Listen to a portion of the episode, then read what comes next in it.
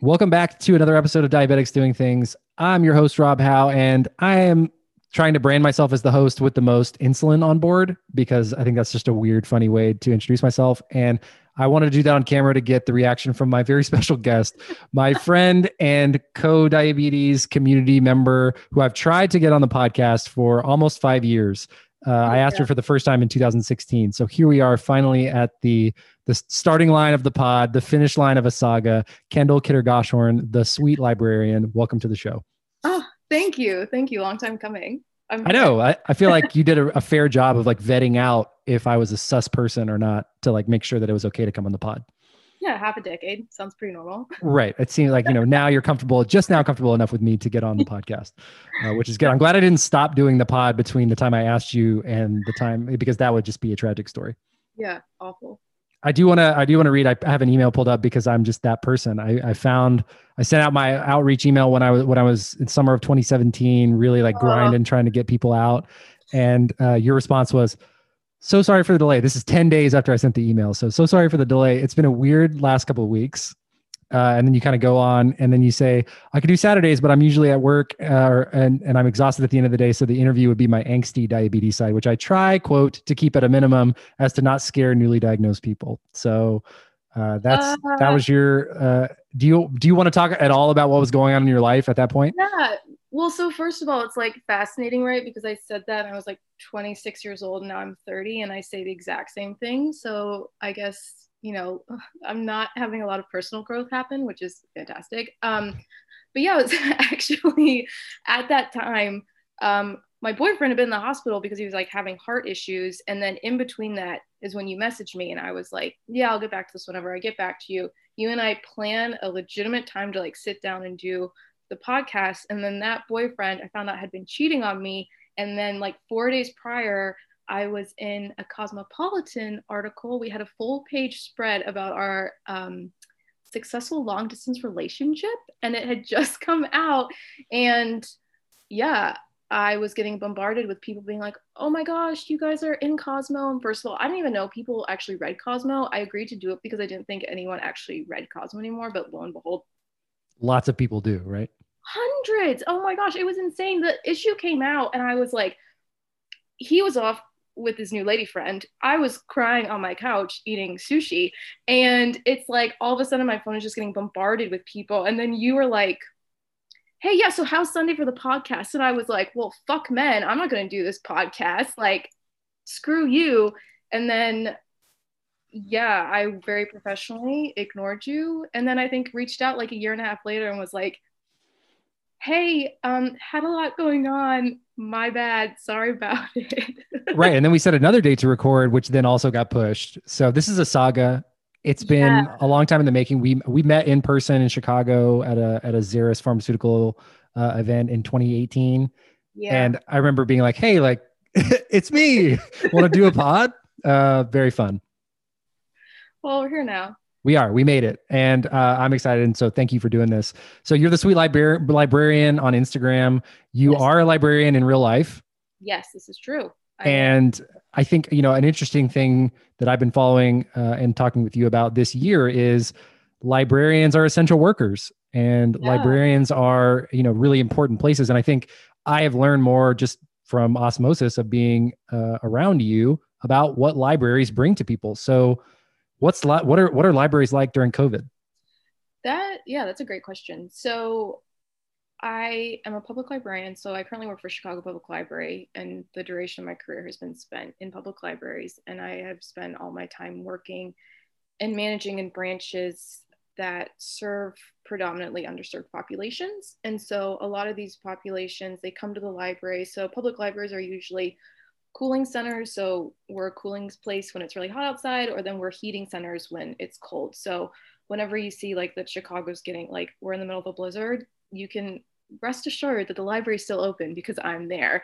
Um, and the same thing in the summer, you know, people are coming in. And so a lot of people come to the library because they don't have access to computers. And of course, nowadays you need to do almost everything on the computer. So people come in because they're filling out housing applications, trying to get information about you know taxes especially recently with um, the stimulus checks like so many people are trying to come in because they don't have you know bank accounts that have been linked to a stimulus check. So they're coming in and we're helping them figure out, you know, how can they get in touch with like the IRS to figure out where their money is.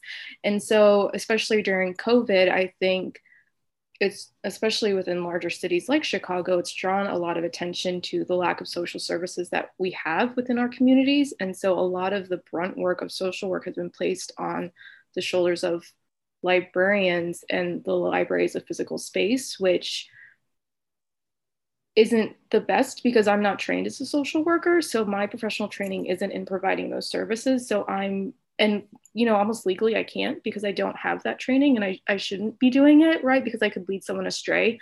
Um, not intentionally, but so that's been, you know, it's been kind of hard because obviously I have diabetes and we were back working with the public. I think we were the first ma- we were the first major library system to do that. So we were back serving the public in June and we've been open ever since and I know it's because we need to have the building open to be able to have like a safe space for families, for kids, um, yeah, just to be seven days a week.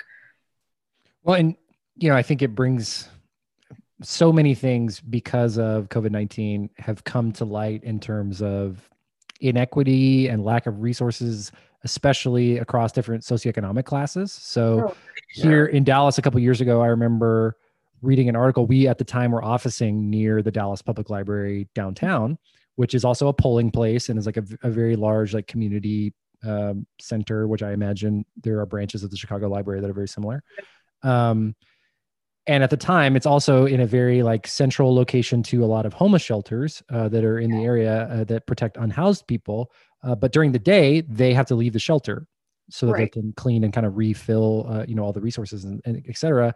And there was no place for them to go and the library became that place and they you know put programs together to help people apply for jobs to give them computers much like you've been talking about uh, po right. boxes like places for them to collect mail and use addresses and things um, and it was championed in dallas at least as a real big step forward into ad- addressing a huge issue in the city which is people who are unhoused uh, they don't have a place to go and as they're trying to you know continue to move their life forward and find a way to um, you know improve their their life and just just live and be a be a person uh, the library became the place that they went.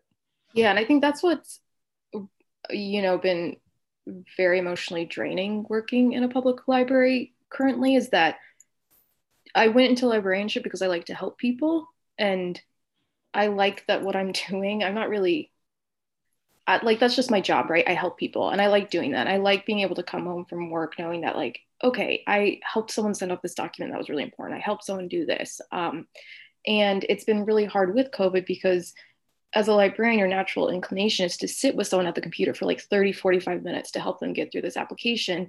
And we can't because of all the protocols in place. And it's also a safety issue. And so that's been really hard for me to kind of fight, right? Because I have diabetes and we are higher risk. And I did, I got COVID and I got COVID from work.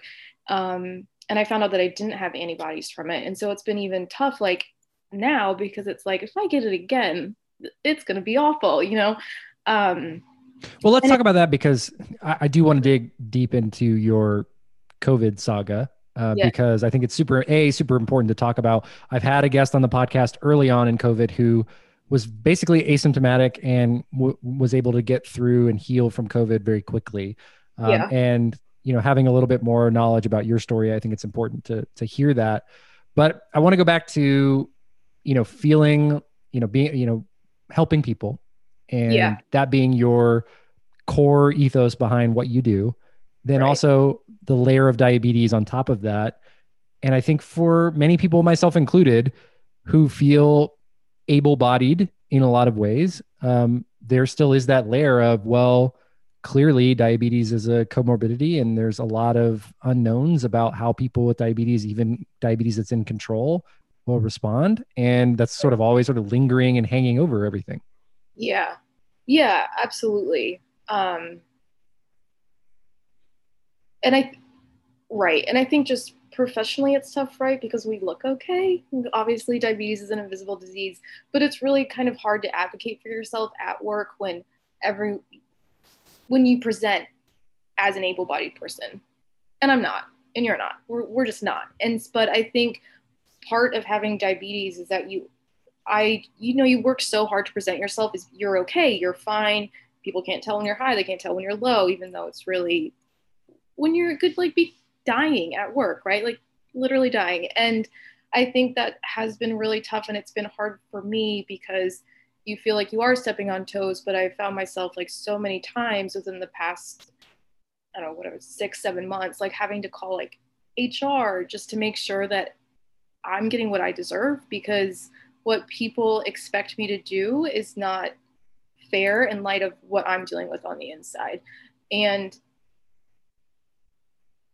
it's just, it's been really draining, I guess. Yeah. Because it's like you don't and that's hard to explain right to patrons as well because patrons will get upset if i'm in saying like i'm so sorry i can only work with you for 10 minutes and i'm going to stick to this because i have xyz going on. But patrons don't know that and they might interpret that differently and that makes you feel awful right? Because then i feel like an awful person because i can't help them for more than 10 minutes. I can't you know kind of be sitting on top of them walking them through what they need to do. And but my coworkers will like they'll fight that rule because they feel more comfortable doing it but i don't and that's been a really kind of big emotional struggle for me during this whole thing. Yeah i i agree. I mean i, I lead a company of of able-bodied people for the most part. Um, but at the same time i'm not privy to the chronic things that are going on in their lives. And yeah. you know i think it was clear to me early on just from a culture standpoint to be like, hey, I have to set this example and say we're going to be remote because and and I think talking with over with Erica and you know with my uh, business partner as well, it's amazing how little decisions throughout your life can influence how you view things. And right. um, you know, if I was working for someone who uh, was in my employer who was an anti-masker, which could have happened, uh, would my perspective yeah. be affected by that?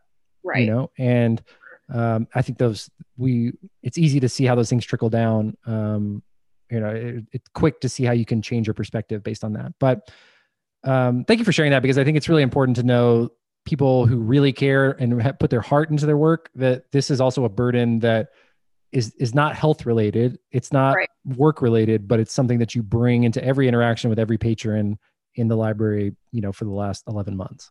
Yeah, so yeah. let, let's go back because I know you guys went back to work uh, fairly quickly, like you said. And yeah. I remember you talking about that and sharing that. And then you also contracted COVID.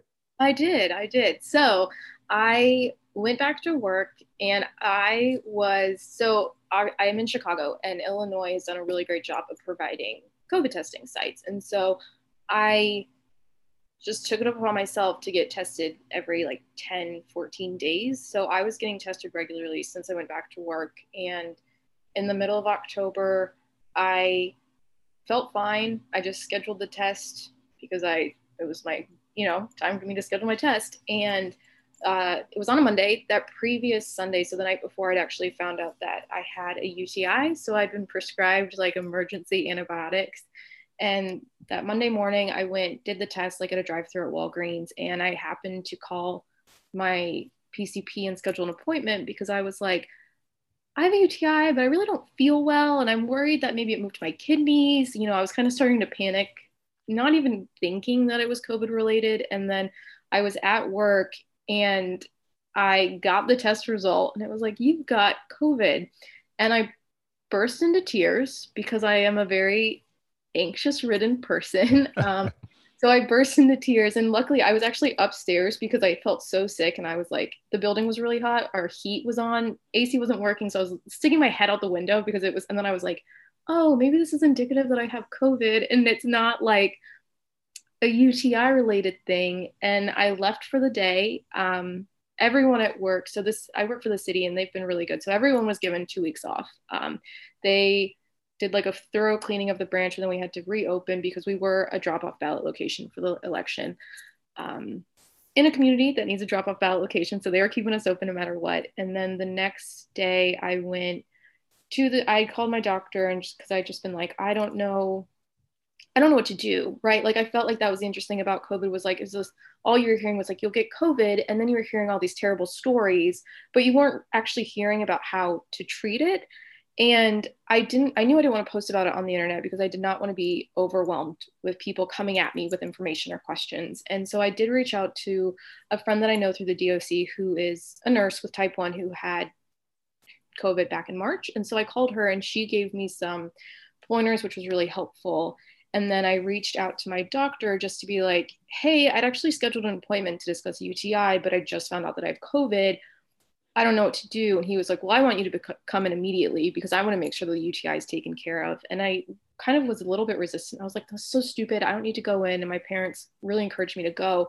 And I'm glad I did because I went and it turns out that I had like the highest level of ketones you can have um, before you go into like DKA.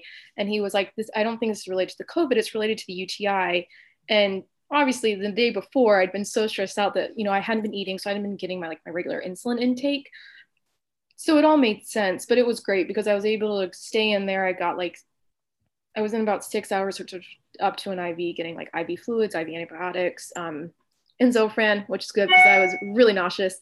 Um, yeah and then i just had an awful awful terrible experience. I was sick for a full like three weeks. I ended up having to take about six weeks off from work and then the covid triggered mono that I had when I was 20 years old, it triggered mono. So I actually just got over the mono about a week ago. Um, so this is honestly like the first week that I've felt like it's the first week of February, and this is the first week that I've actually felt like myself since October 19th, which is crazy, nuts. So it is. And I think, I mean, I use you as an example when I talk to people about my COVID concerns because it affects everyone so differently. And just hearing some of your symptoms, and I'd love for you to share some of oh. those. Uh, just I remember you something stood out in, to me in particular. You taking your phone into the shower, like FaceTiming people because you were losing energy. It, it required so much energy and effort for you to shower that you were afraid you might pass out. Right. Yeah. So when I I had COVID and I never had um I ordered immediately like an ex- oximeter to test my oxygen levels, and then I had a thermometer, obviously, and I tested that every day because kind of the rule of thumb was like if your numbers, if your temp or your oxygen levels hit these two numbers, you should probably go to the emergency room. And I, my oxygen levels were fine. I never had a temperature. I never had my feet. I never had a fever. For me, it was just like this complete, incredible exhaustion and brain fog. So I would like spend all day kind of just like on the couch, either sleeping or watching movies. And then the next day, like one of my friend had told me, you know, like every single day, because you live alone, I want you to FaceTime someone so they can just see you, so that they can make sure that you look okay, because you might not be of sound mind to like be making decisions on your own. Right. Pass and the eye test, so to speak. Exactly. Yeah. And so like I would call my friends and they'd be like, I mean, like one day my sister was like, Well, you had such a good day yesterday. You watched like five movies. And I was like, No, I didn't.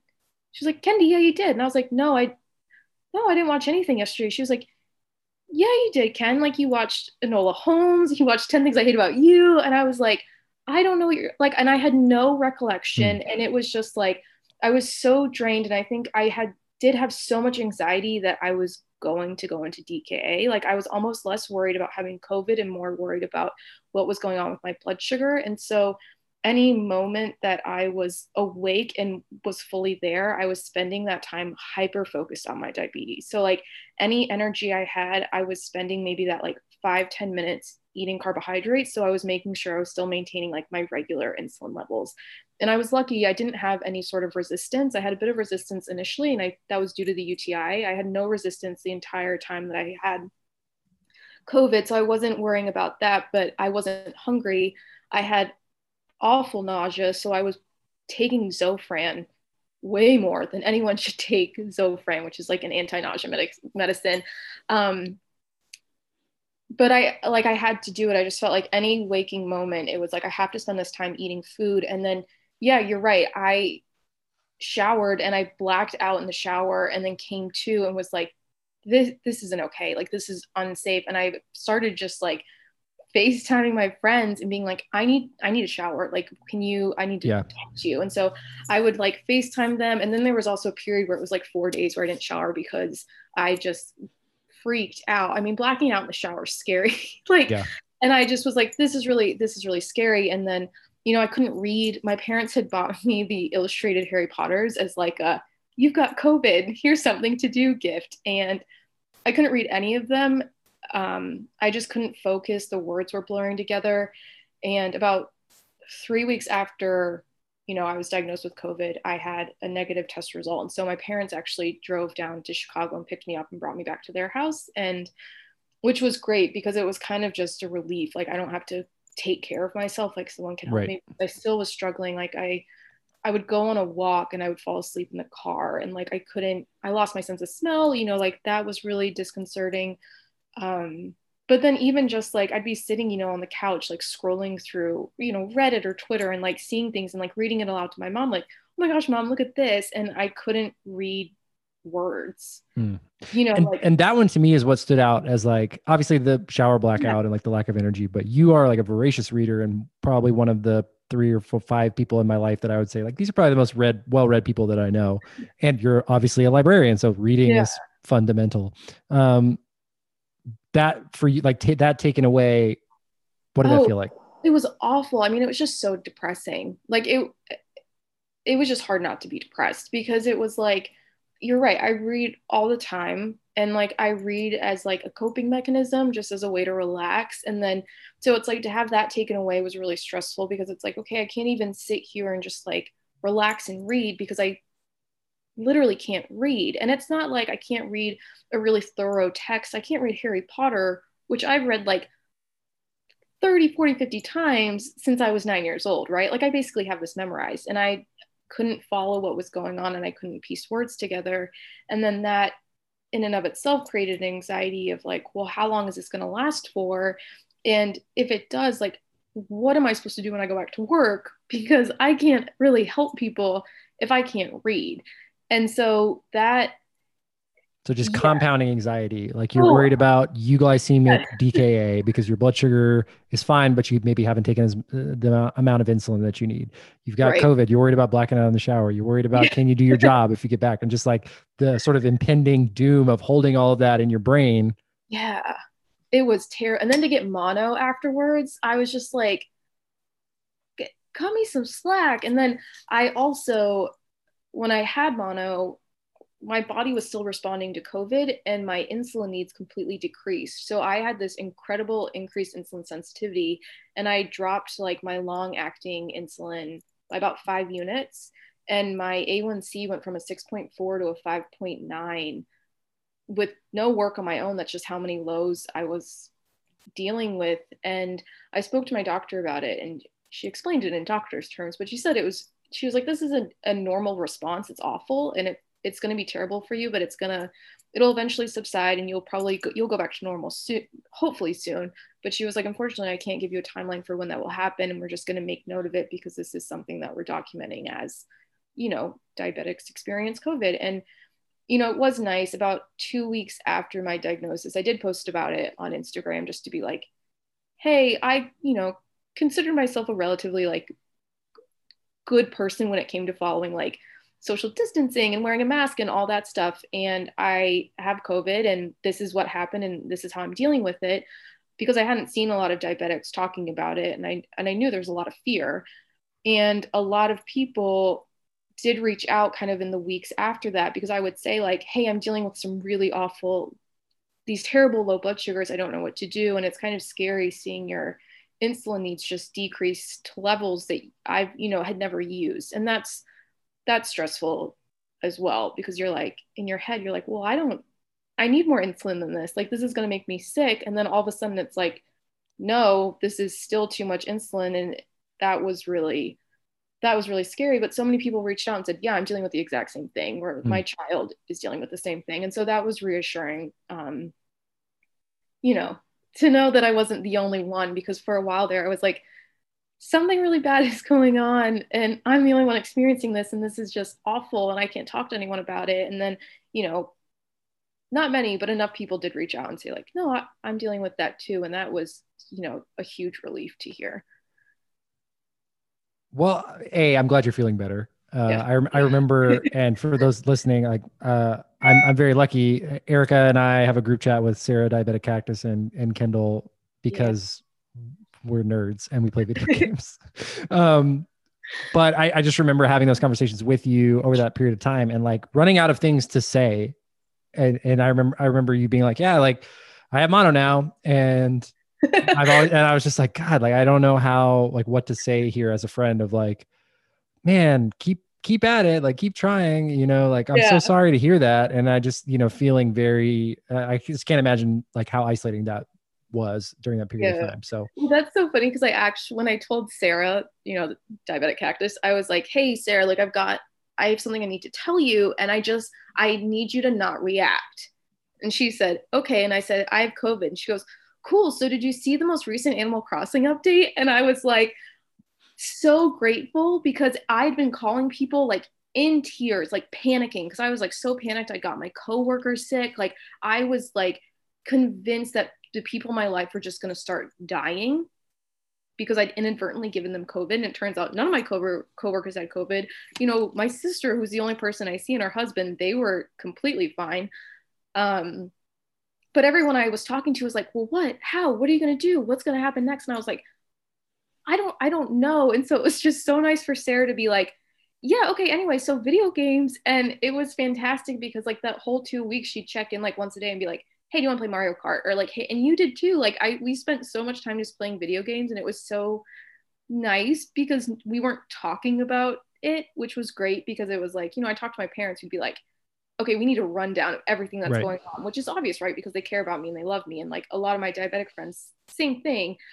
And they need that information too, I think, just to quell their own anxiety. But it was so nice for you guys to be like, hey, do you want to play Luigi's Mansion for an hour and just like hang out and not do anything? And so that was a relief. well, I think too, and this is a great transition into sort of diabetes community and peer support because at some point with both diabetes and your situation with COVID and mono, like we can't do anything. As, like there's no impact that we can have. There's nothing really to solve. And I think that has been you know for me because i'm a fixer that's my nature is to there's a problem pops up and whether it's my business or not my brain goes into overdrive to try to fix it mm-hmm. and so to be in a situation where they're like totally powerless uh, is a new, I don't know, mentality for me this year. Is like I'm so out of this is out of my control. I can't control it, yeah. and to say, okay, well, let's just. It's not that we pretended that it didn't exist or didn't happen, but we're going to focus on other stuff, and we're just going to be a community. And I think that's, you know, so crucial in healing of any kind especially you know with things obviously like there's the physical well-being but the mental emotional psychosocial part of it it's important to have community members and friends. Yeah absolutely. Absolutely. I think it's also interesting too in regards to diabetes because i feel like there are people that really thrive so much on talking about it. And then there are people that don't. And shockingly even though i have an account called the sweet librarian i would consider myself someone who thrives on not you write talking about diabetes. And that's what i think actually is really interesting about the you know diabetes community. And i'm so glad i found it because i found people that are of kind of that similar mindset which has been helpful for me. And but there also isn't. And so people are able to fill that need as well like just through like interacting online which i think is really fantastic yeah i mean it's been obviously it's the reason that you and i know each other um, right. and I don't know. I mean, it's such a it's a weird it's weird to think about like life before diabetes online community as part of my life since it's such a big part of my life now, but like you said just conversations with people about insulin needs and understanding that there's people going through the same thing that you're going through.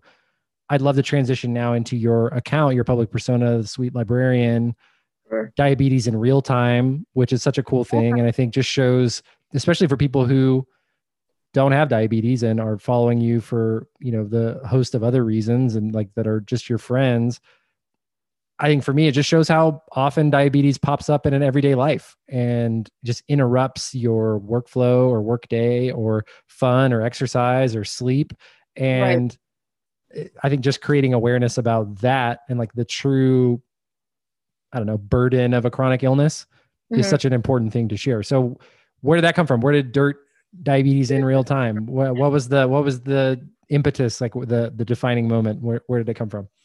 So my parents i was diagnosed when i was three And my parents, every year, we wouldn't really necessarily celebrate my diabetes birthday, but I would get like a little pat on the back, right?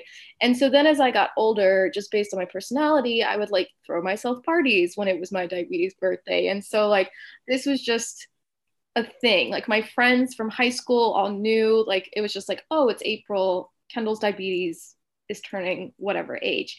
And so like when my diabetes turned 23, I like hyperimposed my face on Michael Jordan's head body because it was my 23rd year. Yeah, and like you do. Naturally, of course. And I personally thought that was hilarious. And then I also put myself on like the hot chick from the Blink 182 um, album because like no one likes you when you're 23 and like no one likes diabetes. Correct. I thought these were just like stellar comedic aspects of myself um, back then. But then when my diabetes was turning 24, I was actually talking to Marie, Nerds Can Fight, because she was like, So what are you doing? And I was like, honestly, I was thinking about doing like 24 hours in the life of a diabetic. And she was like, that's a great idea. And I was like, actually, it is a great idea. So I then I was like, yeah, actually I'm gonna do this. So I I the first one, I must have been 2017 or 2018, 2018 and my diabetes was turning 24 so i was like oh i'm going to do a diabetes in real time and just talk about everything i'm doing diabetes related over the span of 24 hours which people were doing in the sense that they'd be like oh this was my morning blood sugar and i'm doing this but no one had done like a full day so i was like i'm going to do it i'm just going to post to my story every time i do something diabetes related or even think about diabetes and i remember saying this and my friend laura who you know does you're just my type. Um, Laura, friend of the pod. Yeah. And Laura was like, Are you sure, Ken? Because that sounds like really overwhelming. Like, are you sure you can do it? And I was like, Oh my gosh, Laura, you're being so dramatic. It's going to be fine. And then I did it. And by the end of the day, I was like, I hate diabetes. I hate my Dexcom. I hate, I, it had never occurred to me how many times I was thinking about it because I realized as I was going through my day that I couldn't post about every time I thought about diabetes because I was thinking about it so frequently that it just would have been like every three or four or five minutes.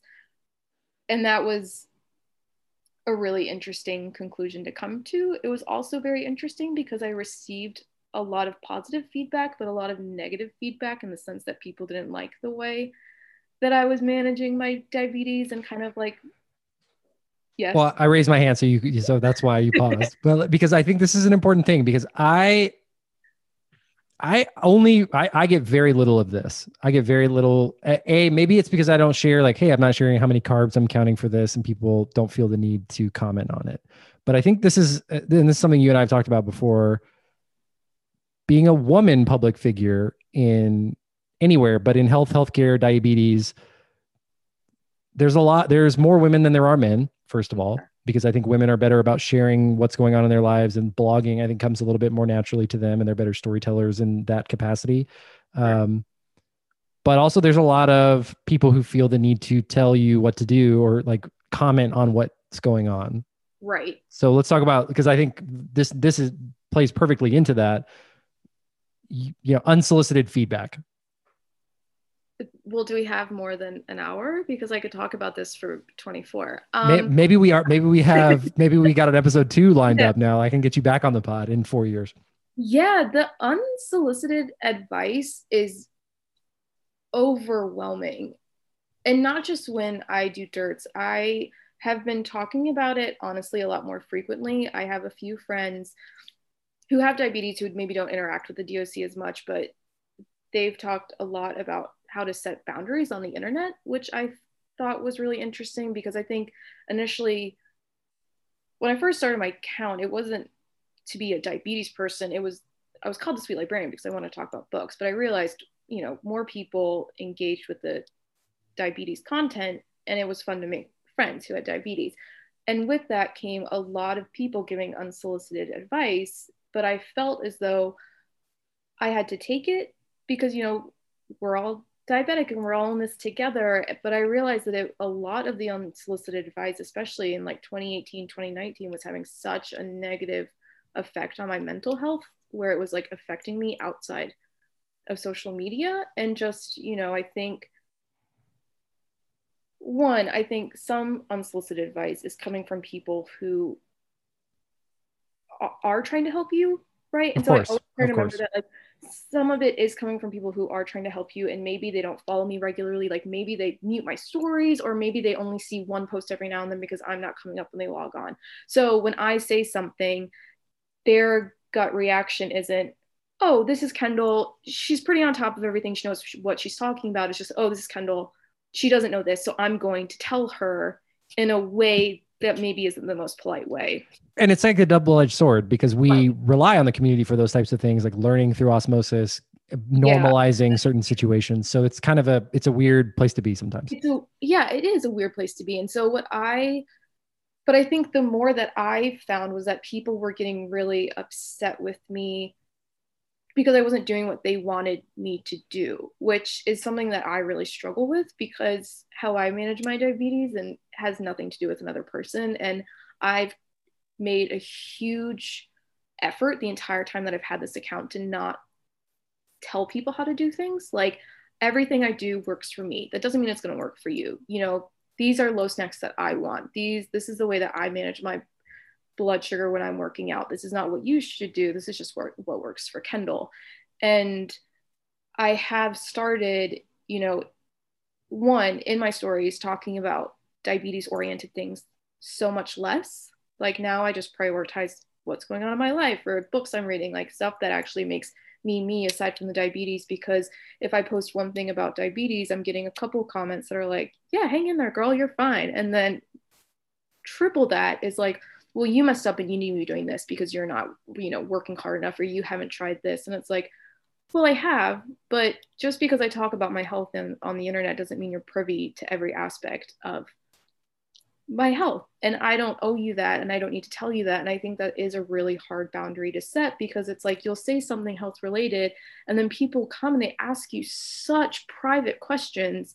And i want to think that they don't mean it in a cruel way or because they're nosy. I, I want to think that they just assume they can say that because i you know i do talk about my health but sometimes i'm just flabbergasted at the comments that people leave me and the questions that they ask that I just I would never ask someone. And I I try to do that too right? Like cuz I know like I'll see people post about something and I'll be like oh my gosh they should really try this.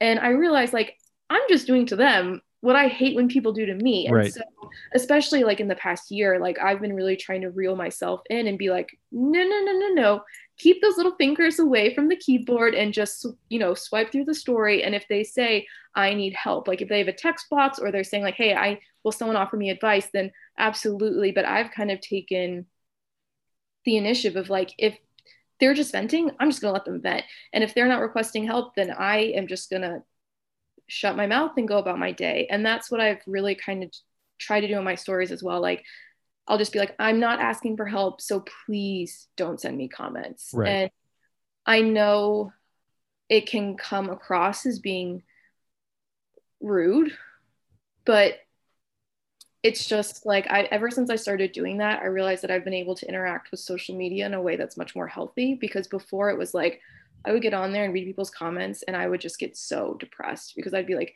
these people are so mean and I I don't know how to respond and this is just taking up so much mental energy and it's not worth it in the end Well, I think it brings up a healthy conversation about boundaries in general because for me personally, yeah um, emails are, I, I associate them with needing a response and being important because in my day to day work life, people that email me have specific asks, they have specific needs, and they're often timely. So I need to get back to them. Mhm. On the diabetes side, my emails are less timely, less important, and I control like this is my podcast, it's my platform. You know, your sweet librarian is your platform, your space. And while, you know, a thing that I struggle with, frankly, is being rude to people because I have huge anxiety about people's opinion of me. And they're in I want, I literally told my first therapist years ago, like, I actively try to make every single interaction that I have with a person the best interaction that they've had that day. And like that's just who I am. And I was holding so much of my personal value in like that happening, whether it was somebody that I held a door open for that I'll never see again, or somebody that's really important to me. And you know, I've had to work through those boundaries over the last, you know, six or seven years because it's not sustainable. Um, and, you know, I think, you know, coming back to, you know, the boundaries thing is it does, you know, it can seem rude. And I have a hard time turning things down. I have a hard time saying no because I have been in that position, like we talked about earlier, where I'm reaching out to you to try to have you on the podcast. And it's hard to not get your feelings hurt by those types of things. And I think it, you know, it is, it really is a boundaries issue. It's a time issue. I think getting older too, like, you know, you, we're in our 30s now. So, yeah. you know, we're not eh, maybe as available or maybe don't have as much energy or have more responsibilities. And I think it's hard sometimes for me to man i really wish i could spend an hour talking to this person about their diabetes journey or wherever you know they're inspired by this podcast or they have this idea or they need to be heard um, and i just don't always have time and that does feel bad and i'm sure that there are people that are like yeah i emailed rob howe or i messaged him and he like gave me a one word answer and and blew me off and now i hate him but oh, you know it's not personal it's just hard. 100% there are people that say about me too and that's why i also struggle i think especially with instagram where so much is, is just text and my personality i am on like a spectrum. I'm either sending you like a million exclamation points at once because I'm so excited, or I'm completely dry because I have a really dry sense of humor, which makes sense when I'm like a human in front of you, but it doesn't translate well to communicating with me if you don't know my personality. And there's so much nuance lost in a text message. So much nuance. And I think I really struggle with that because I'll send responses to people and I'm like, yeah, that was fine. And then I look back on it like an hour later, I'm like, oh my gosh, I need to resend them like a smiley face or some sort of emoji because the way I text might come off not friendly. And that's not what I'm trying to do. And then I get into like this circle of like, okay, well, now this person is going to think that I'm a horrible person and I'm not a horrible person. I'm trying to help them. And then this happens. And then it happens like 10 times over because there's so many DMs and I'm trying to get to them all. So right. now I just try to tack on emojis all the time. Um, just just for levity, right? Just to make it seem a little bit yeah, more like I would less just be serious. like, blah, blah, blah, and then I'm like, smiley face, because I'm like, I at least it just they know. Okay, she put a period at the end of the sentence. That doesn't mean she's mad at me. Like it's just right. like, no, it was just the end of a sentence. Uh, yeah, I love I love that. I think and it's so hard. Like context is everything, and I think there's so much lost in just a, a text message. And yeah, we send a lot of them, and now we sound old because we're talking about technology and phones right. and those types of things. But uh, I think there's you know take a take a breath. Sometimes when I get like, because I have like notable trigger responses with emails, and they're usually because I'm late on something and there's a deadline that I missed, and I just have to like deep breath, put my phone down, like push away. I haven't had notifications for social media on my phone in like four years. I deleted the Twitter app off my phone, so now I log in through the browser. Huge life hack, life just lifesaver. That's great, and that's not with Twitter, but with Instagram is something that Sarah recommended I do too, because I was just kind of saying like I find you know, I really like Instagram, but I find the whole thing overwhelming. And I just spend a lot of time wanting to delete my account. And she was like, well, why don't you just set times throughout the day? She was like, it sounds ridiculous, but just check it, you know, mid morning and check it, you know, while you're eating dinner. And then that's it. And don't go on it again and i healthy boundaries that's so yeah great.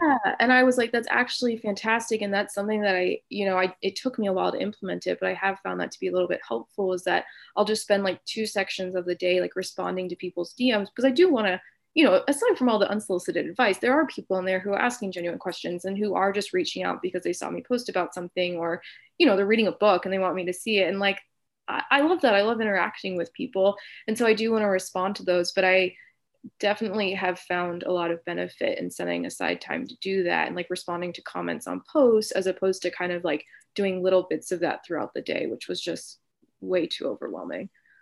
It's something that I, I just read this book and one of my friends, Nick Cornell, who basically kicked me into gear this year. He like, we have a small group of people and he was like, I want us to read a book a month. And I had so many reasons to say no to it. And I didn't want to.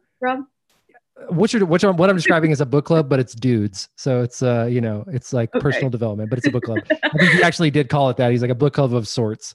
And I didn't want to do it. And I didn't feel like, you know, even the books that we recommended, I was like, more, you know, more performance and more um, you know, self-improvement. And I am a huge self-improvement book nut. I love them. I've read so many of them. But I read it, and a lot of it was about setting intentional time, and about the book was called Deep Work, and exactly what you're talking about. I'm considering now like setting my every single thing I need to do during the day and writing it down and checking it off just so that it's purposeful and intentional and there's less floating time and there's less anxiety around what to do and yeah. so yeah i think it's really cool and shout out sarah for being ahead of the curve and not needing a book club to, do those things um, this brings up a good conversation and i want i don't want to spend too much time on it because i know we're, we're short on time and i got to get to your favorite gluten-free foods because i know you live with celiac and i love seeing some of your bakery recommendations and things. but um, diabetes influencers in 2020 2021 uh, first of all i think like neither uh, obviously when you start a diabetes public facing account you have big dreams and you want to be popular and you want people to like you and you want to get the brand deals and all that stuff right? do you rob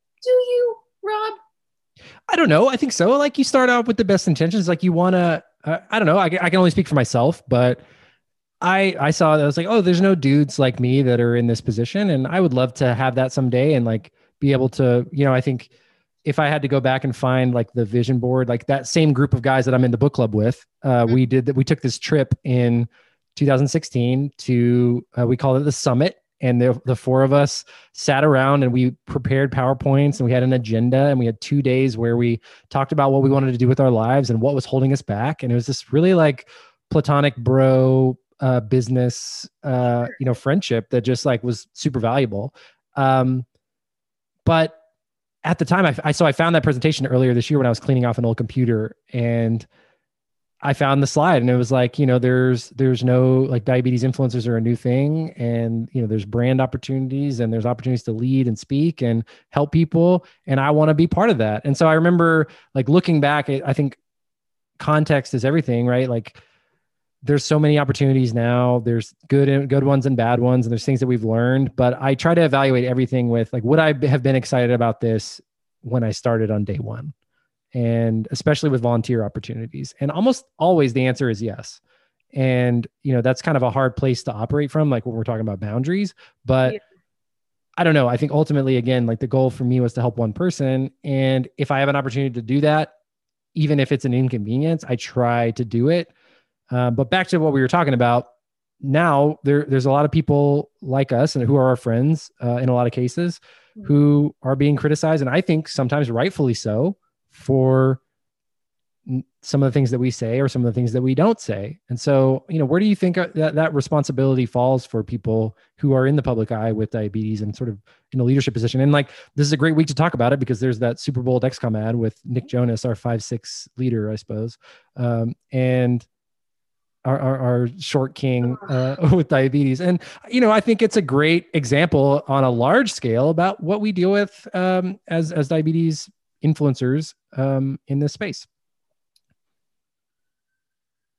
That is like a multi layered so many questions in there. So, I, what's our responsibility? How can we be better? Like, I think some of the criticism we get is deserved.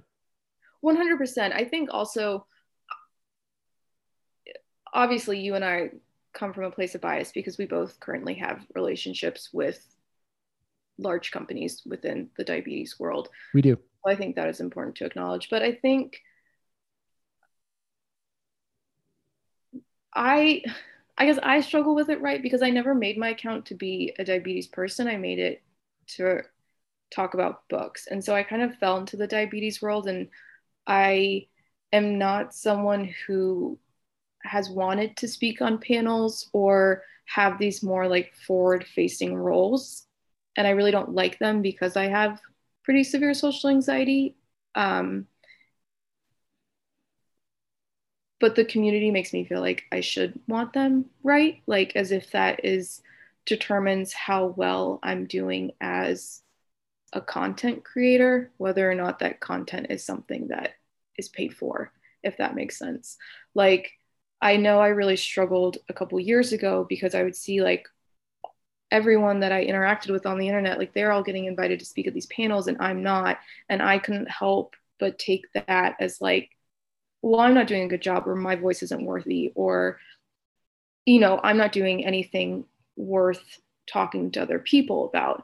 Well, and, and like just fear of missing out, right? Like, what am I doing wrong? Yeah, right, like, right. Like, what am I doing wrong? And like, it just for me, it just like just kept adding on because it's like I'm not getting invited to these like award things. I'm not doing these, and it's like, what about what about me as a failure in these people's eyes? And I think, and that in and of itself is something that I tried just completely draw away from because I was like, this feels more like a popularity contest, and I'm never going to win that, and that's got nothing to do with me, and that's just what I have to keep reminding myself.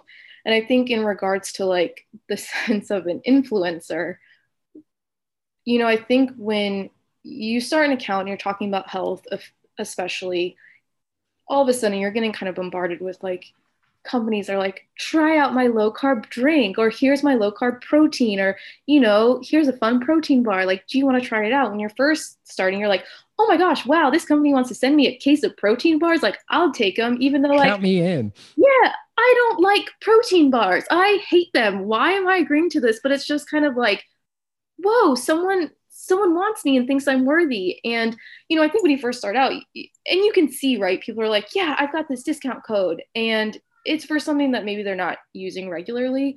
And so I think for me, what I've found over the past couple years is that if an organization or a company is reaching out to me and asking me to post on their behalf, if I don't use their product or if I am not someone who interacts with that organization regularly, then I just say no because yeah. it just right like ADA has reached out and said like hey we'll pay you if you talk about this. And it's like I've never done anything with you guys in the past. I'm not going to start posting about you guys now for the sake of a paycheck. And like you know a lot of companies want to send like their carrying cases. And it I always say no because like I've been using cosmetic cases since I was in high school. Like I'm not going to use your diabetes case no matter what. And for a while part of me was like well, I should be posting about these things because I do have a decent amount of followers. And a lot of those followers, I'm the only diabetic they know, right? Like they're not in the DOC the same way that I am. And so if I post about it, then maybe they will have this insight into a product or an organization that they didn't have prior. And then I kind of got over that and was like, it's just not worth it to me, right? Like, I think it's really, I don't like seeing people within the community post about especially tech that they don't use regularly. Um, that makes me really uncomfortable. I think that just seems to be like, I I don't know. That just makes yeah. well, I, I think I think because tech specifically is such a deeply personal preference, right? So I think for me, you know, where I because I am a tech person and I yeah. I uh, wear Medtronic tech and they pay me to talk about it, and I tell people when they're like tandem is better and they like comment on my ads or whatever, they're like tandem is better. And like that, and that's, that's fine. Like I respond with, listen, there's probably no one size fits all solution.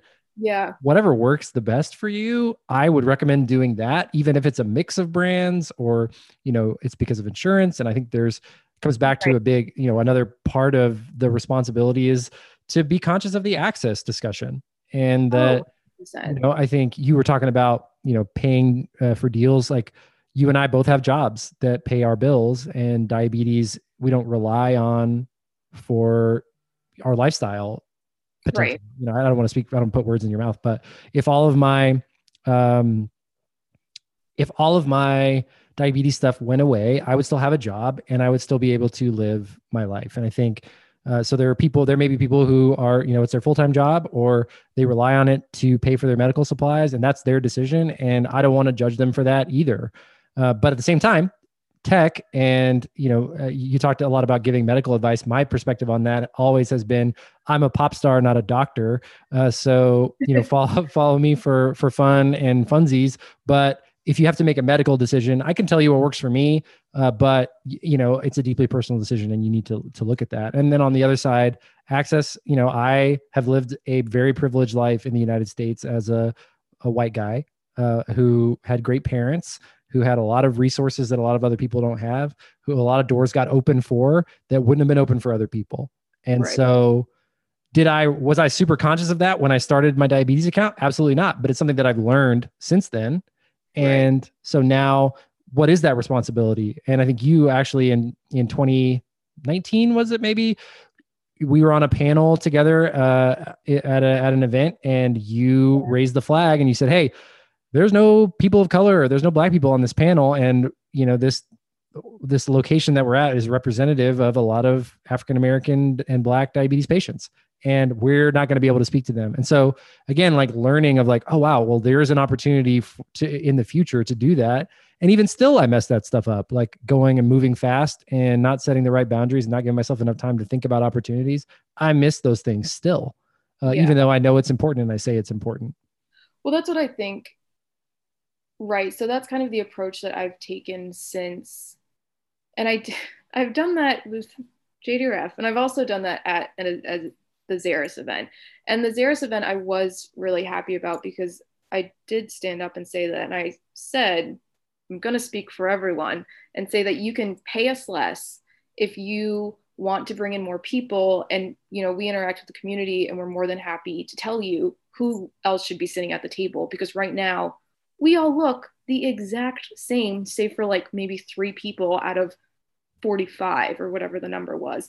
And so i was really happy Xeris did a second event and you know as they're talking to us about it at the bottom they said hey we're trying to have a you know more equally representative face of the diabetes community. Who would you recommend and who do you want? Who do you think should be here? And i was like whoa cool. Like i helped do that. Like this is this is awesome like this was my idea it like it's happening and i think for me in regards to you know panels and like events with people i've just kind of taken on it's like I'll bring it up, right? If I notice that something's going on, this will be the first thing I say. Like, if you want me to work with you, I need to know who else is on this campaign. I need to know who else you're working with to make sure that, like, when everyone logs in on Thursday and there's a bunch of ads for XYZ, that we all don't look the same and that you've got like right.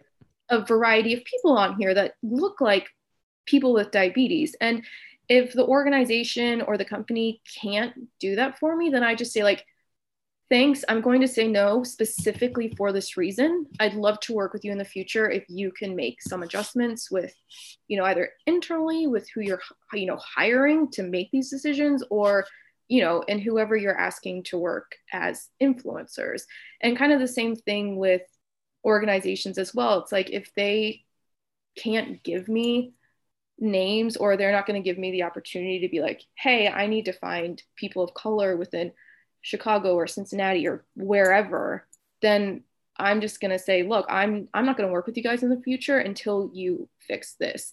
And that's something that I really try to do. Um, and it's, I mean, it's not hard at all, but a lot of it's behind the scenes, right? And you don't, right. I'm telling you this right now, and it's going to go on a podcast, but it's not something you announce to the world.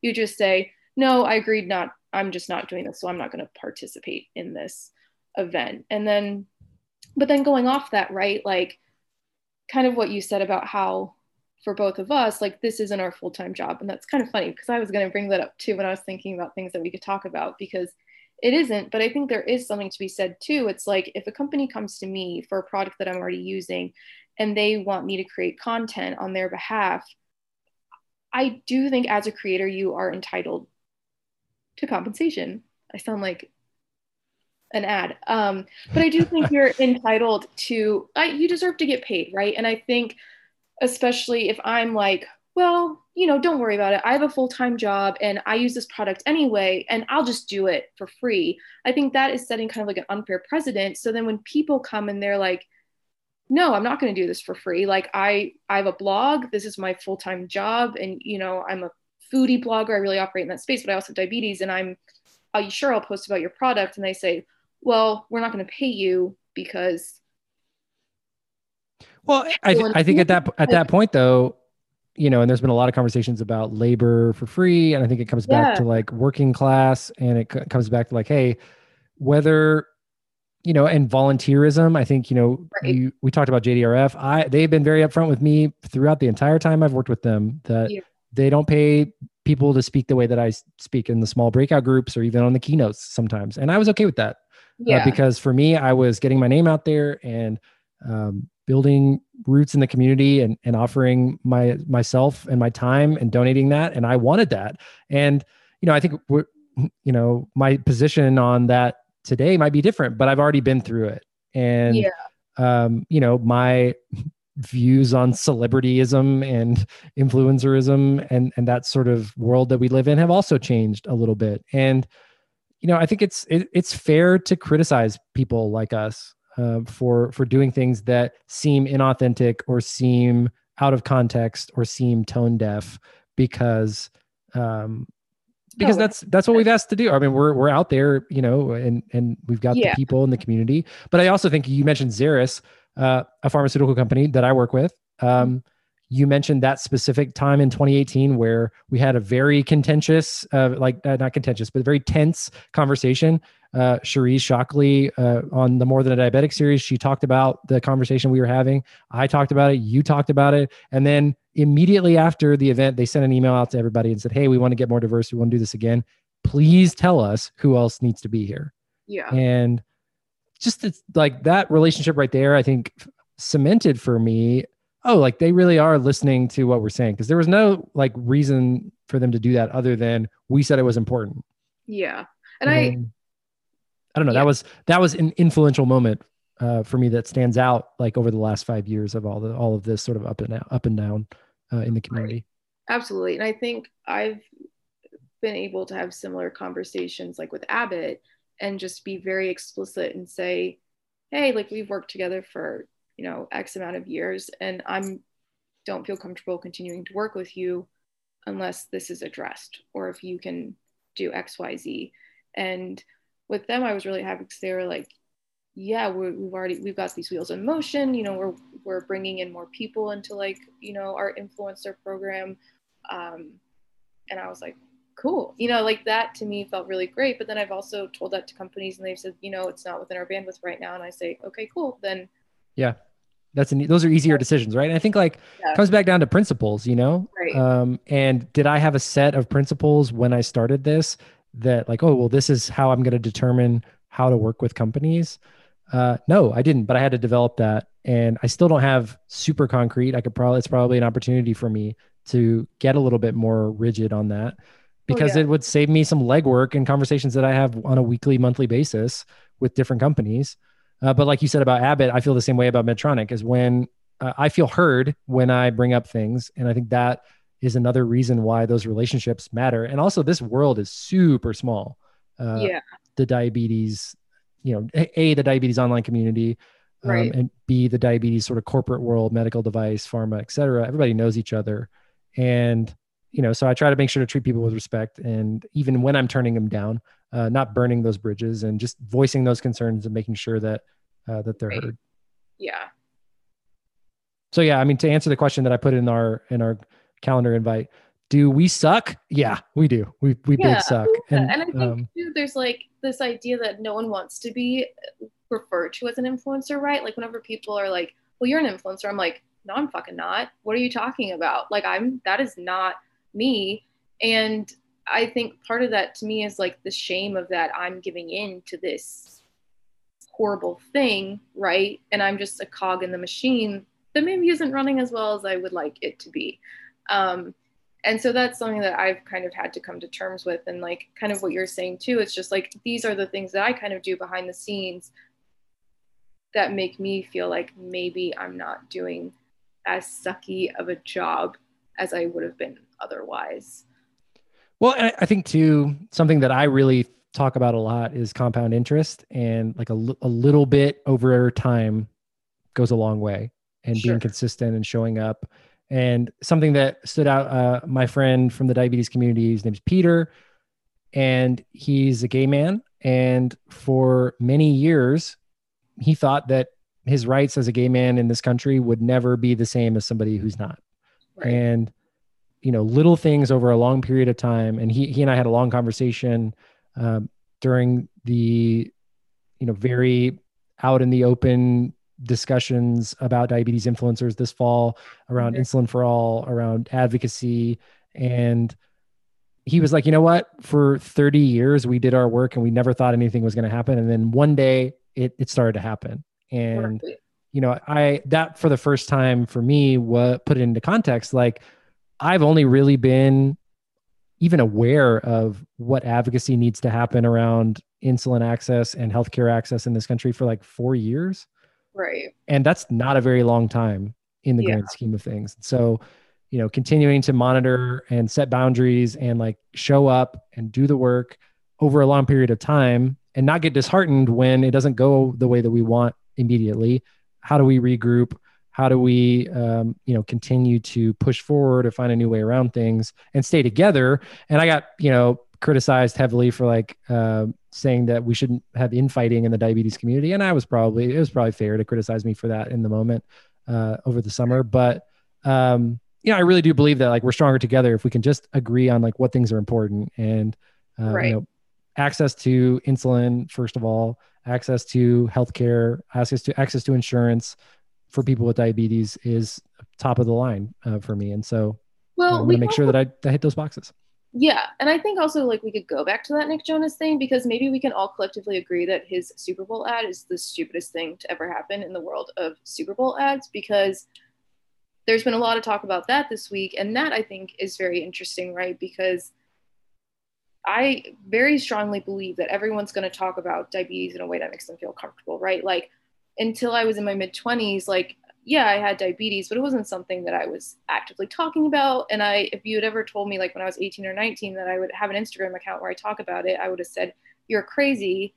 You, that is not a thing that I'm ever going to do. And I do. And I think everyone is entitled, right, to discuss their diabetes at a level that feels comfortable to them. And that's something like in the past when Nick Jonas has been criticized for maybe not not even access to insulin, but just diabetes in general. He's been criticized for not talking about it enough. And I've always kind of been like, well, that's not fair. You know what? Like, none of us asked for this. If he became a pop star and if he doesn't want to talk about diabetes, you know, like he doesn't have to. But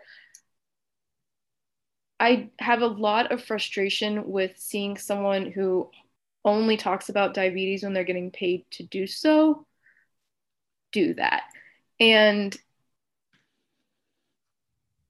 that and that's really interesting right? For like to be so frustrated with a celebrity who you know like he doesn't know me. Like i mean no. actually i did meet nick jonas and he dedicated a song to me like when i was like 16 um wow did you literally pass away in that moment and were reborn? I, yeah well actually this was kind of an interesting side story. My friend and i so like my only diabetes friend that i knew growing up we were seniors in high school and her mom worked for the ADA and due to her like um, lobbying work she was able to get us well like on DC but then she also lobbied for us to get tickets. We got like backstage passes to a Jonas Brothers concert and like he had Nick had just been we're on a first name basis obviously he had right. just been diagnosed and it had only been like maybe one year two years maybe.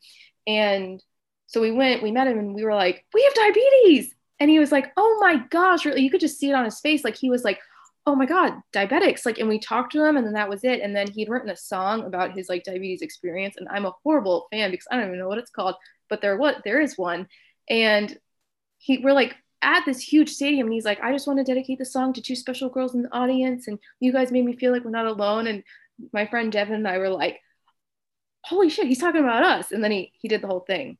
Anyway yeah so i will talk about nick that way. He does know who i am but I think with Nick Nick Jonas, it's kind of it is frustrating, right? Because it's like, dude, you have diabetes, and you, it's awful in our country, but celebrities have a really their voices are very strong, and he can capture the attention of a lot of people that those of us who are here doing like more grassroots advocacy work just simply can't, right? Because we don't have as many numbers, and so you know, as someone who always like stuck up for Nick Jonas and was just like, if he doesn't want to talk about diabetes, doesn't have to. Like, I feel really disappointed seeing him only talk about it when he is getting paid. What I can only imagine is a lot of money. And it's like, oh, yeah. I mean, he's know, like a top 10 celebrity earner. I mean, a right. big, a big star. And I mean, you know, he started, he's a co-founder of Beyond Type One and they do a lot of great work. Uh, and I'm on, you know, and I have stood by them and taken heat for being uh, on board with them. And they have connected, I think, are really responsible for a lot of the connection in the diabetes community. But I agree with you. It's hard. It's a hard, it's a bad look. And for me as an ad guy, uh, nobody paid me to say this, so I'm not going to do free work. But I was like, this, the brief on this ad was flawed. There was, yeah. uh, you know, there, there's a lot of questions that I have there. But, you know, at, at the same time, yesterday I, I came to this conclusion and Nick Jonas is just five, six. He's doing the best he can. I mean, when That's you're five, six, Robert. when you're five six as a as a as a man, you just can't you know you can't expect him to carry that That's load. Terrible. All the five six dudes that are listening to this, don't don't listen to Rob. I love my short kings. I love my short kings. I'm just giving Nick Jonas a hard time. yeah, you just say that because you're like 10 feet tall. I am. I, yeah, what? I decided to start trolling Nick in like a really happy way. Like every time he posts a workout video, I'm just like, keep it up, little dude. Oh, And- shut, that's terrible. Oh my God. It's awful. I'm the worst. Please cancel me. I'm the worst. Toxic masculinity. Um, Very toxic. yeah, I don't know. I guess I just was like, why? Come on, Nick. Like, spend that money and make your own. Do an ad about how much. Like, people are rationing insulin. I guess that's just what's so frustrating. It's like I can't even imagine how much Dexcom paid to have you in a Super Bowl ad in year one, advertising for one of the, the what the most expensive CGM on the market right now, which so many people struggle to afford and have to reuse multiple times because they literally can't afford what we should be allotted a month and put themselves at risk for like skin infections by doing that. And then like you what dude? Like you can't even then say once like yeah one in four people are rationing their insulin. But Yeah. who gives a shit? Because he can just walk into any pharmacy and like could buy vials and vials of it and it doesn't matter to him. Well, I think it gives what what a great bow to tie on this conversation. It gives us a little bit of probably what people who follow us or have seen ads with us in it feel like about some of the products that we push. Uh, oh that was that was slick that was slick you're totally right it just occurred to me. I mean, it's just like I'm not, I can't, I can't have, uh, yeah I, I'm not smart enough to have planned that out. But um, Ooh, i'm gonna be wallowing in some self-hatred don't we? I mean, and I, I think about it. I'm like, man, I just did a video and it has nothing to do with insulin access, but maybe there's an opportunity to mention it, or you know, we've got to Yeah. at least have the conversation about in the in the briefing in those like approval submissions. Like, what can we talk about? Like, is this are these real conversations or is this performative? And I think that's what I try to ask myself about our quote unquote online advocacy advocacy work is is this really making a difference? Is this performative? You know, if somebody who is struggling and I have, you know, I've been there without, and I've said her name on the podcast before, without uh, Chris, this woman from DFW who was sort of a guardian angel when I needed it. Uh, I would have had to pay out of pocket for insulin in a way that would have like debilitated me financially. Uh, but you know, I didn't have to because this person helped me. And so I try to always put myself in that position of like, there are more of us, like where Nick Jonas is an exception. There are most of us with diabetes are a couple little simple decisions, whether it's a car accident, getting laid off from our job, losing our insurance coverage, away from not being able to afford the medicine that, and the technology that keeps us alive. Um, oh yeah and I mean, that's just a I'm harsh like- reality of America. yeah and like i mean even last year i was using a, the omnipod and i couldn't afford it like it just was and i i mean i went back to injections because i do genuinely prefer injections but it was also kind of getting to the point where i was like okay i'm frustrated by the system but also this is draining my bank account in a way that i can't maintain. And you know i have a job and i have health insurance and i still have to get like my long acting insulin from a girl named Kendall who I met on Instagram after just posting like, "Hey, I my insurance refuses to cover my long acting no matter what I do. And I'm beyond frustrated and I can't go to Canada to get some because COVID's happening. So what do you what am I going to do?" And it she was like, "If you pay for shipping, I'll send you some that I just have stocked up." And I mean, I think that I'm I'm not grateful for the online community in this way, but I've been really lucky in the past to have to be able to take in a lot of insulin just because I manipulated like the amount that I was getting on each prescription or you know, I continued to fill scripts even after I wasn't using those things anymore. And I do spend a lot of time like even at the beginning of this conversation, I was like, oh, I've got pods that I need to give to people, like from, you know, because I don't use that Omnipod anymore, but I've got remaining pods and I need to get those out to people who need them. And so I'm happy that I've been able to be put in that position, at least like using my online presence, like when people reach out and say, like, hey, Kendall, I'm really struggling. I don't have XYZ. I can post about it. And every single one of those people has been able to get what they need, which is good, but it shouldn't be what's happening. Yeah. Right.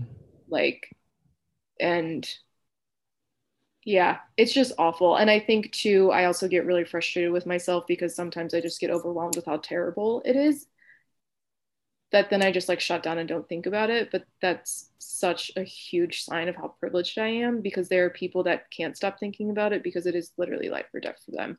And that's something that I'm trying to be better about because even when I put myself in the shoes of like, oh, I didn't have insurance coverage, it's like I still could have gone to my parents. I still could have talked to my sister. You know, like there were avenues in my life where I would have been okay. And I'm, and I know that. And I can't imagine what it's like for someone who doesn't have that sort of landing pad then when they're anxious or stressed about, you know, how they're going to be able to access these resources. Right. Like I was just thinking, I don't think I've ever said this, but like, you know, did I have to make hard decisions right before, you know, I was about to run out of insulin?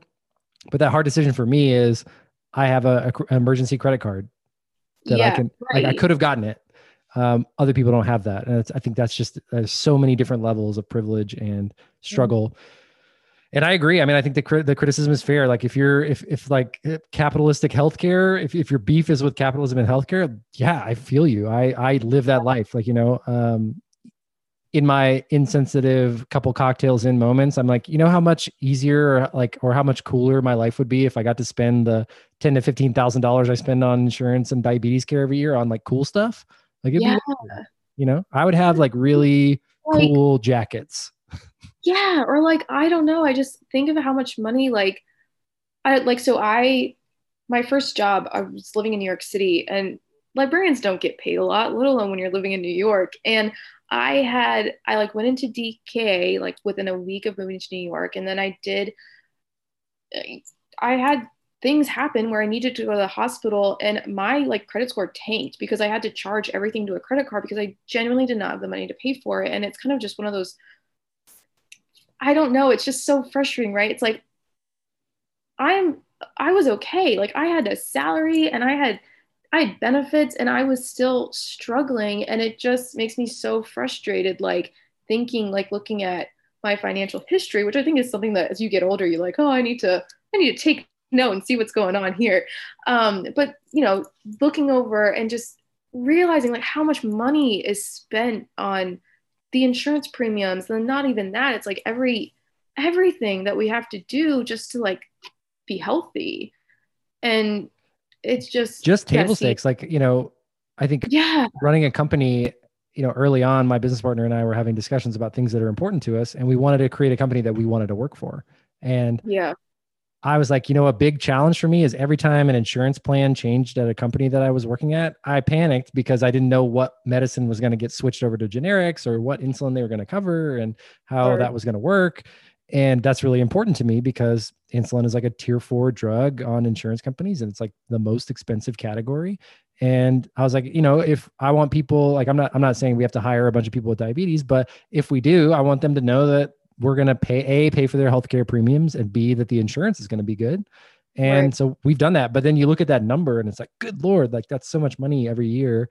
And yeah. I, I'm happy to pay it because I think it makes people's lives better. But that's one of those things where you know, like I said, like I think a lot, especially around election years, people are like, oh, well, the economy and like, you know, fiscally conservative or whatever the case. And I think like they're so confused by that, they don't realize how most of us are close to being more closer to being unhoused than we are to being affected by tax laws uh, and oh, tax yeah. hikes in the US. Right. I also think like how many of us too would not be beholden to our jobs if it wasn't for the fact that we needed them for our insurance. Like, yeah, I think I would be leaving living a much more bohemian lifestyle, right? If I didn't have to have insurance. And I think about that a lot because I love my job, but a lot of times I think I'd be happier doing something else. Maybe it's like something a little bit more low key. Like, and it really frustrates me that I'm not going to be able to live the life I want because I have to have health insurance. And that just kind of drives me insane. And I imagine there's a lot of people out there, like how many more of us would be like artists or just more like creatives? I, I think about that all the time. That's like, that's yeah. my demo. Like people that are entrepreneurs, they want to try something and they're not sure if it's going to work, but they don't want to put yeah. themselves in a difficult or dangerous situation because of it. So, you know i'm i'm passionate those are my people you know i mean I, how many years i was basically like reading and now you know now i know like the the double-edged sword of like reading books about people like elon musk and jeff bezos and like who are you yeah. know billionaire elite people that i'll never be the same as but you know reading about them being like oh they're starting these companies and they're like innovating and i want to be part of that but it's ah, I'm not ready. I'm not. I, I'm I like in my insurance. I like my in, the, my insulin pump therapy. I want to keep that. I could do it, but it would be a huge inconvenience, and you know I don't know if that's what I want to do right now. And I know that there are people out there thinking that, and you know I want to find a way to create a an avenue for them to have a little bit more support uh, to try that idea. Because you know one of the things that breaks my heart is that I know there's people living with diabetes who have talked themselves out of something that could have been the greatest adventure of their life because they're in a position where they have to choose care for my diabetes the way that I like to care for it and is, is comfortable and is safe, um, or take a huge risk with my health and my finances. And that's, you know, a, a difficult, difficult, difficult thing to do. Yeah, it's terrible. Okay, well, now that we've had that super uh, intense discussion, this has been such a great um, time. I'm so glad that you came on the pod. I'm so yeah. glad that you know we've we've uh, managed to stay friends somehow over all this time. Yeah. Uh, so before we go, give me your like your you have celiac disease as well. You live I with celiac. Do. So give me your favorite like gluten free snacks, foods. Uh, drop the bakeries, drop the brands. Like what are what are what are your favorites? Okay, so the best bread is Canyon Bakehouse, which can be found at Whole Foods slightly hefty price tag, but that unfortunately is what happens with all gluten free items. Um, big news in gluten free world within the past two weeks is that now Oreos have a gluten free option. So they've got regular Oreos and wow. then the classic double stuff.